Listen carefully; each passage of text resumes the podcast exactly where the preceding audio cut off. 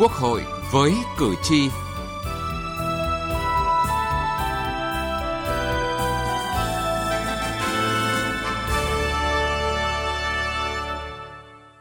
Thưa quý vị và các bạn, đất nước đang bước vào một thời kỳ mới với những đổi thay và những khó khăn thách thức mới. Đó là thời kỳ ứng phó và phục hồi mọi mặt đời sống xã hội trước tác động của dịch COVID-19. Thời kỳ triển khai thực hiện các kế hoạch phát triển kinh tế xã hội 5 năm 2021-2025 thời kỳ của chuyển đổi số toàn diện và hội nhập sâu rộng.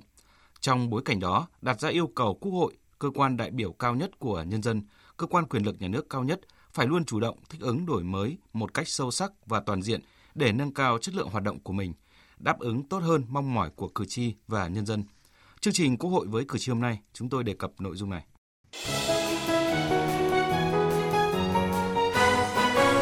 Cử tri lên tiếng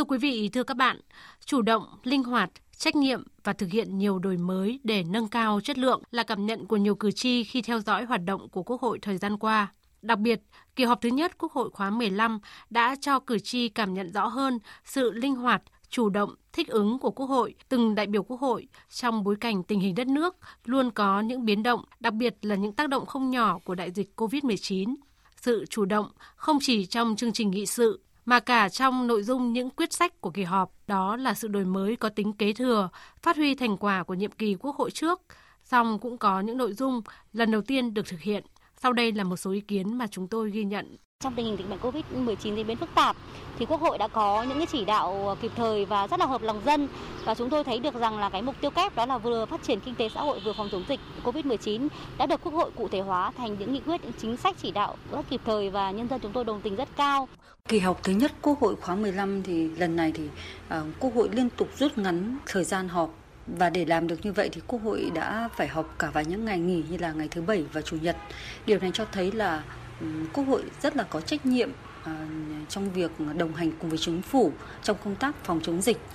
và điều ý nghĩa hơn đó là có trách nhiệm đối với cử tri và nhân dân cả nước. Kỳ họp Quốc hội có nhiều cái đổi mới thì Quốc hội đi sâu, chất lượng tăng lên rõ rệt, thiết thực hơn. Đặc biệt là có những cái giải pháp khắc phục mong muốn là các đại biểu giám sát thật sâu sắc để cho các bộ ngành là thực hiện những cái cam kết của mình đối với ờ, nhân dân.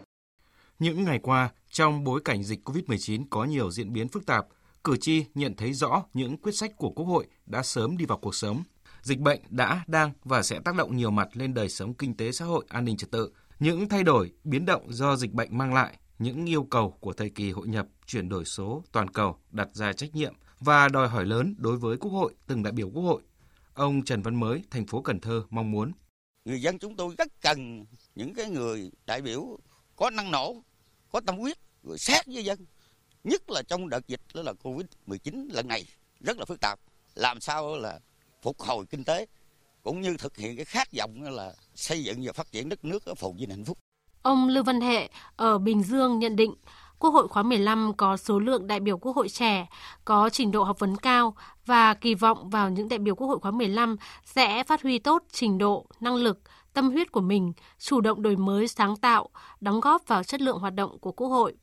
Đợt này tôi thấy cái thứ nhất là những người mới, thứ hai tuổi trẻ, thứ ba là về trình độ học vấn phải nói là có một cái trình độ học vấn rất là cao và cũng mong rằng là các cái đại biểu quốc hội mang hết cái trách nhiệm của mình để làm việc cho dân là người đại biểu xứng đáng của nhân dân. Ở góc nhìn cụ thể hơn, luật sư Nguyễn Hữu Toại, đoàn luật sư thành phố Hà Nội bày tỏ suy nghĩ. Tôi cũng mong là các vị đại biểu Quốc hội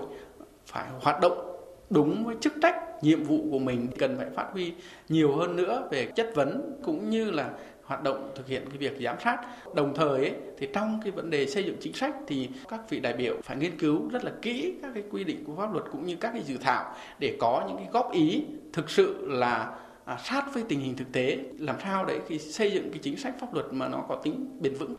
Quốc hội đã theo sát diễn biến cuộc sống, đồng hành với những vấn đề của cử tri và nhân dân trong từng quyết sách. Quốc hội đồng hành với chính phủ trong thực hiện mục tiêu kép vừa phòng chống dịch, vừa lo ổn định phát triển kinh tế xã hội. Đó là những điều cử tri cảm nhận rõ qua hoạt động của Quốc hội ngay đầu nhiệm kỳ Quốc hội khóa 15. Cử tri mong muốn tinh thần đó sẽ lan tỏa, sẽ được khẳng định mạnh mẽ hơn trong cơ quan đại diện cao nhất của nhân dân và trong từng đại biểu với vai trò đại diện dân cử. Từ nghị trường đến cuộc sống.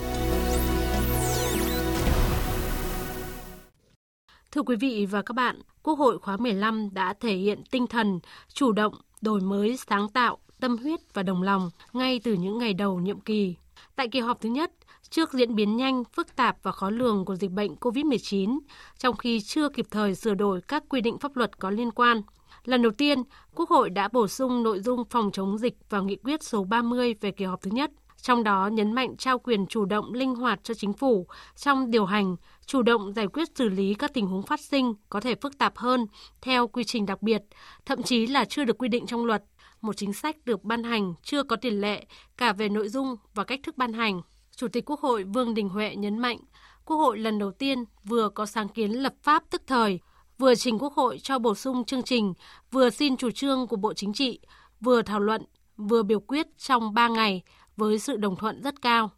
Đại biểu Trịnh Xuân An, đoàn đại biểu Quốc hội tỉnh Đồng Nai cho rằng quyết sách đặc biệt trong thời điểm đặc biệt minh chứng cho sự đổi mới kịp thời của Quốc hội trước yêu cầu của cuộc sống. Phòng chống dịch bệnh cần phải có những cái quyết định linh hoạt, kịp thời, quyết liệt và thể hiện cái trách nhiệm trước nhân dân. Đây là cái quyết sách hết sức là hợp lý,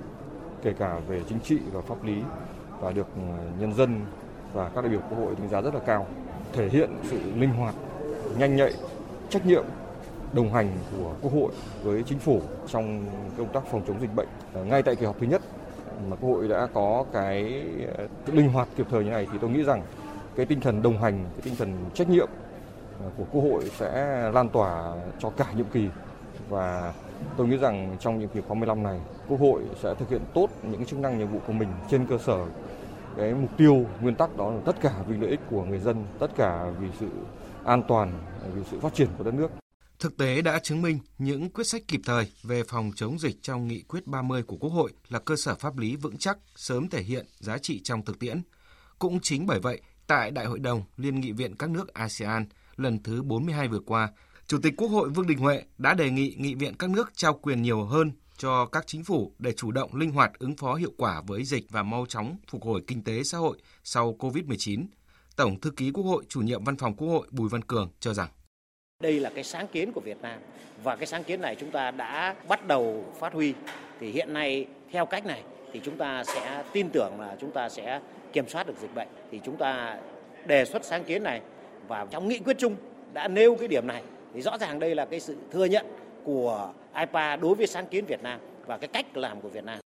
Quốc hội đã chủ động đổi mới trong tư duy, trong hành động để những quyết sách ban hành có ý nghĩa thực chất, đáp ứng yêu cầu đòi hỏi từ thực tiễn cuộc sống. Để nghị quyết của Quốc hội triển khai có hiệu quả, Ủy ban Thường vụ Quốc hội đã ban hành nghị quyết số 268 cho phép chính phủ thực hiện một số giải pháp cấp bách, được ban hành nghị quyết có một số nội dung khác với quy định của luật để đáp ứng yêu cầu phòng chống dịch trên cơ sở đó, Chính phủ đã ban hành nghị quyết 68, kịp thời triển khai các nhiệm vụ cấp bách phòng chống dịch COVID-19.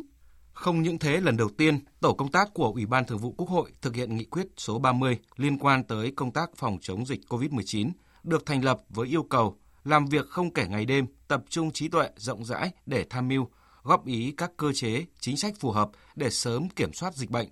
bảo đảm tính mạng sức khỏe của nhân dân, bảo đảm an sinh xã hội, an ninh quốc phòng, trật tự an toàn xã hội và phục hồi phát triển. Việc làm này cho thấy Quốc hội đã thể hiện vai trò giám sát việc triển khai thi hành các quyết sách do Quốc hội ban hành một cách quyết liệt, thực chất hơn để những đổi mới và sáng tạo trong tư duy được thể hiện bằng những quyết sách đòi hỏi sự linh hoạt, nhạy bén trong trí tuệ, năng lực, sự đổi mới mạnh mẽ tác phong làm việc và sự tâm huyết trách nhiệm của từng đại biểu Quốc hội và các cơ quan của Quốc hội, sự đồng hành của các cơ quan nhà nước. Điều này cũng được chính mỗi đại biểu Quốc hội trải nghiệm ngay tại kỳ họp thứ nhất Quốc hội khóa 15 khi Quốc hội rút ngắn thời gian làm việc chỉ trong 9 ngày. Điều đó vẫn để lại ấn tượng đối với đại biểu Trương Thị Ngọc Ánh, đoàn Cần Thơ. Ngay từ những cái phiên họp đầu tiên, những cái phiên thảo luận tổ hay là phiên thảo luận tại hội trường thì hết sức là sôi nổi. Cái sự chuẩn bị và cái sự tiếp thu của các cơ quan cũng rất là kịp thời. Những hoạt động của Quốc hội khóa 15 ngay tại kỳ họp thứ nhất cũng như tại Đại hội đồng Liên nghị viện các nước ASEAN lần thứ 42 cho thấy tinh thần chủ động, đổi mới sáng tạo, tâm huyết, đồng lòng, không là khẩu hiệu mà đã được chuyển hóa thành những việc làm cụ thể. Đó là một quốc hội sẵn sàng đổi mới trước những biến động, yêu cầu, đòi hỏi mới vì cử tri, vì đất nước.